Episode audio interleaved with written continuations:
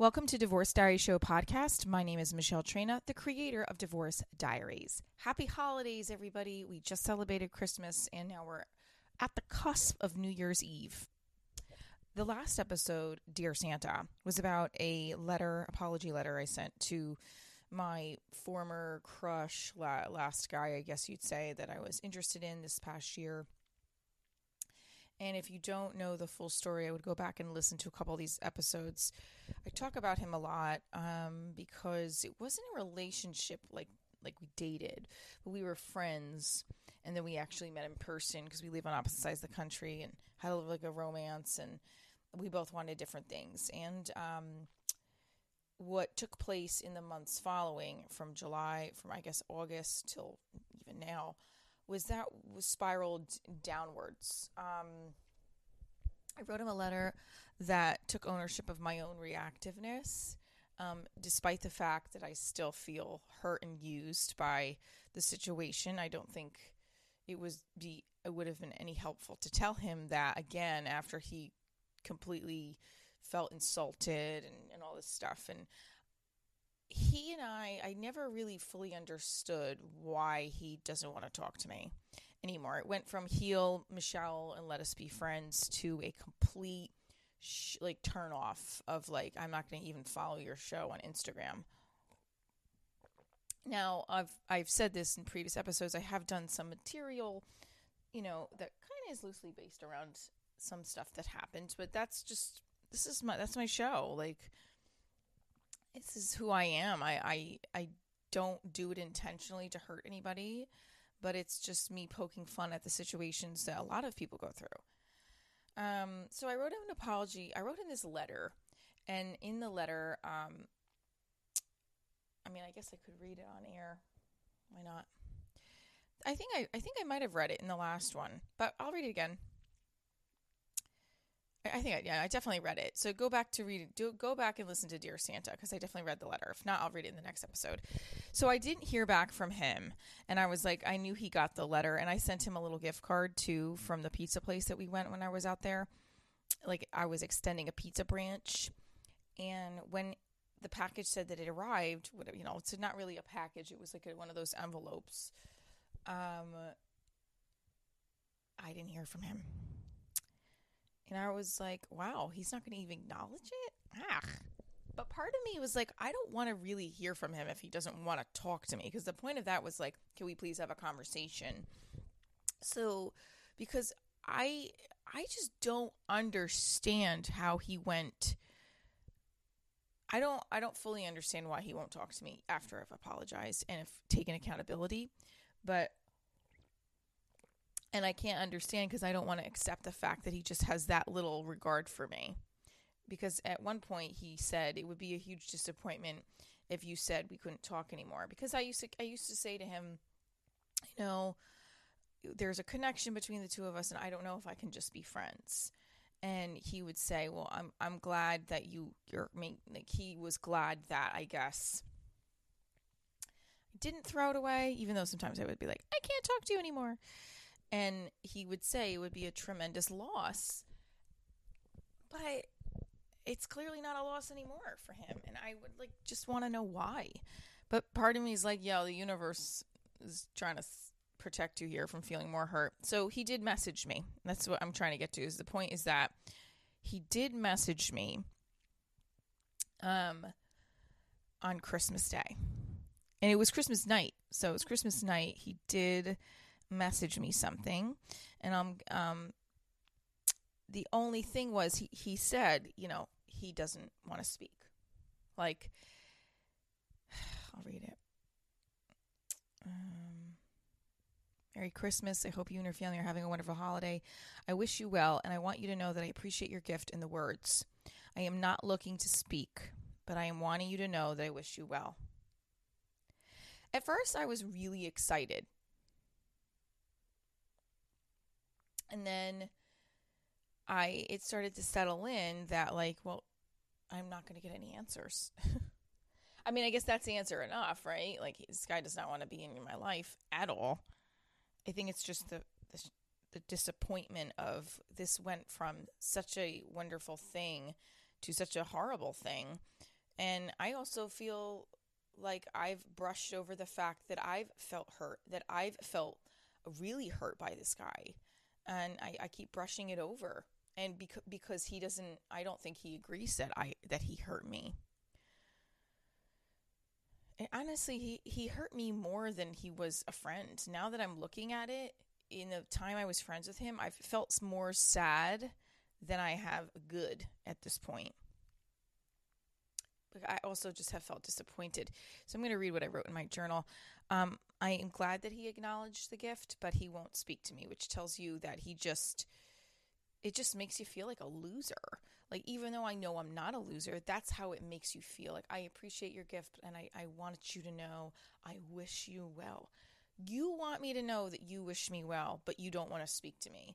Do you know what that says? That even if I was medicated in a home, you still would walk down the longer hallway to avoid eye contact with me. That's what that says. That doesn't mean you would. Honestly, it doesn't even mean you wish me well. It just means you just don't want to. You have no care, consideration, thought. You're over it, over me. Not, never, not that he was ever about me, but that's the problem. I did think he was about me at some point and months ago. And I, I this whole year, I, I met him. I met him this year, and I didn't invest in talking to anybody else because I really don't want to talk to anybody else. I don't want to talk to anybody because this is what ends up happening. I invest emotional connection. I once I feel an emotional connection with somebody, I'm already invested before I've even said I'm invested. It's just my uh, broken compass, I guess. Um, that I'm trying to fix. Um, it's usually after I go through one of these things, I'm like curious about what else is around, or my ears are still perked for other p- potential people that would, you know, make me interested or something. I have had literally, I am so disinterested in meeting anybody or talking to anybody. I don't want to be touched. I, I mean, this guy really shocked me into. I just, this guy, this experience with this guy really put me in a place where I'm uh, mostly convinced I'm not going to find the quote unquote one that some people find. Um, and it's it's not that it's been hard to swallow. I'm just, you know, trying to refocus that energy again for like the fifth time in the last six years of dating and divorce back into my work,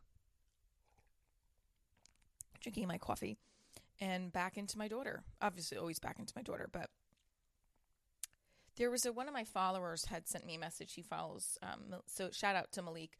Um, that he said to me, and Malik, I'm quoting you on this because actually I wrote it down. He thought that the last episode was very. He said it was very reflective and and I was vulnerable. Um. He he he had mentioned that I took accountability, and I took this quiz with Gary Vee. Did some posts that was like, "What are the first three words you see?" and and um, humbling, accountability, and what was the other one? Not the other one. Accountability was one of them. So when I saw that, I was like, I'm going to start taking accountability, personal accountability, because I was like, I am always accountable. But then I start to think about like, what am I accountable for when it comes to my broken compass um, of like, why do I keep getting into this position of having feelings for a man that, that doesn't want to be in my life? So I took accountability that my anxiety does drive a lot of my actions and my reactions. So that's why I wrote the apology letter. And I wanted to start over with him because we had a we had a nice friendship that at times I felt like, well, this is great. Like we motivate each other. Um, but I also think that's dangerous because there's attraction there too, and it was on both ends. And he, he can say all he wants that it you don't sleep with somebody and, and have them stay with you if you're not attracted to them. Um, but that's the problem because I wanted more than that friends thing with benefits. So Malik had said to me, you can't force people to stay in your life if they don't want to be there. And that that hurts in my to hear that. And I know that it hurts because I didn't want to force him to be in my life. He wanted to be there. That's what made me so excited. And for him to now not even want to speak to me after I wrote that letter and after he, he at least acknowledged it. It's just, it's like, I don't know whether I don't know. I I, I don't know. It, it's like I'm glad he acknowledged it, but it's hard pill to swallow because it makes you feel like I said, it makes me feel like a loser. Like I'm that bad of a human. You can't talk to me on the phone and like say, yeah, sure, we can start over in a few months. Like I even had said, like, let's start over as acquaintances. He doesn't want to speak to me. That's why I'm thinking, look, if he said to me, like, it's your material, I don't want to be a part of your show, leave me out of it. Gladly. But he he won't talk to me. So how am I supposed to know that's what it is? If it's the fact that he just thinks I don't know. Anyway, Malik had said if if you're going to take accountability even at, and and if he wants nothing to do with you even after I've apologized and I've tried to make things right, then it's his loss. I repeat, it's his loss. It is his loss.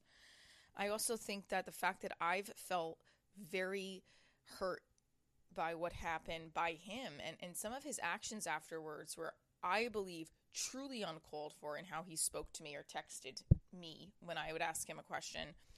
Um, you know, and, and I never got the satisfaction of of hearing him like like he's never going to apologize for anything because he didn't think he did anything wrong to he didn't think he hurt me even though I said you hurt me um, he said once, right, right after this happened, he had said he took account, he took responsibility that we, even though we were became intimate, knowing that I wanted a relationship.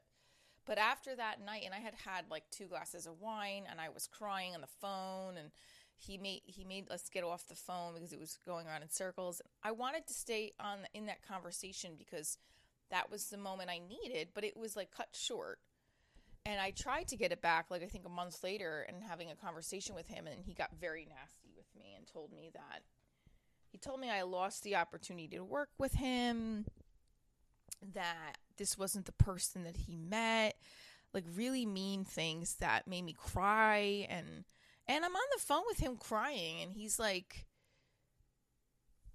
I don't I honestly don't know why he would be that mean to me. He doesn't, I'm sure, think it's mean. I think it's mean, and he's never going to talk to me again. Never probably going to listen to this, but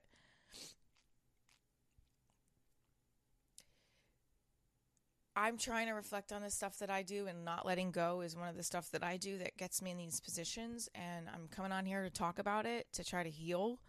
Um, but this is a person, me, who doesn't even put herself out there. I don't want to go on dating apps. I don't want to meet anybody. And when I finally, when I do meet somebody that uh, just I talk with and have a connection with, like I'm not chase. I wasn't chasing him. Like we literally met. He found me on Instagram. There was a connection. I feel like we were meant to meet, and then I feel like it ended abruptly for some kind of misunderstanding that I wish we could just clear up. If it's flat out my material, then that's a conversation because he told me to put him in the material.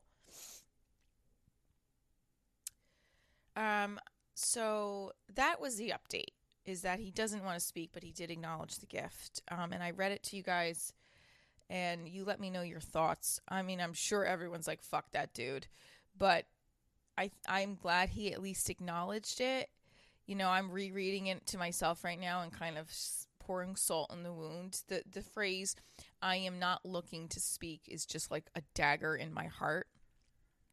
Not because I want to be with this guy, but because of just you know how it, you know how little this guy could care.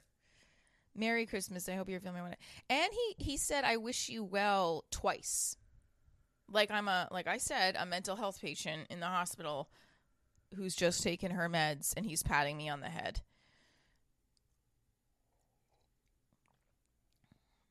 And deep down, you know, it's sick, is deep down, I keep thinking, like, because I did think at some point, I did think at some point that this guy and I might have a future. Like, I know my medium had said something to me on the phone about it, and like, there was these little, these little uh, hints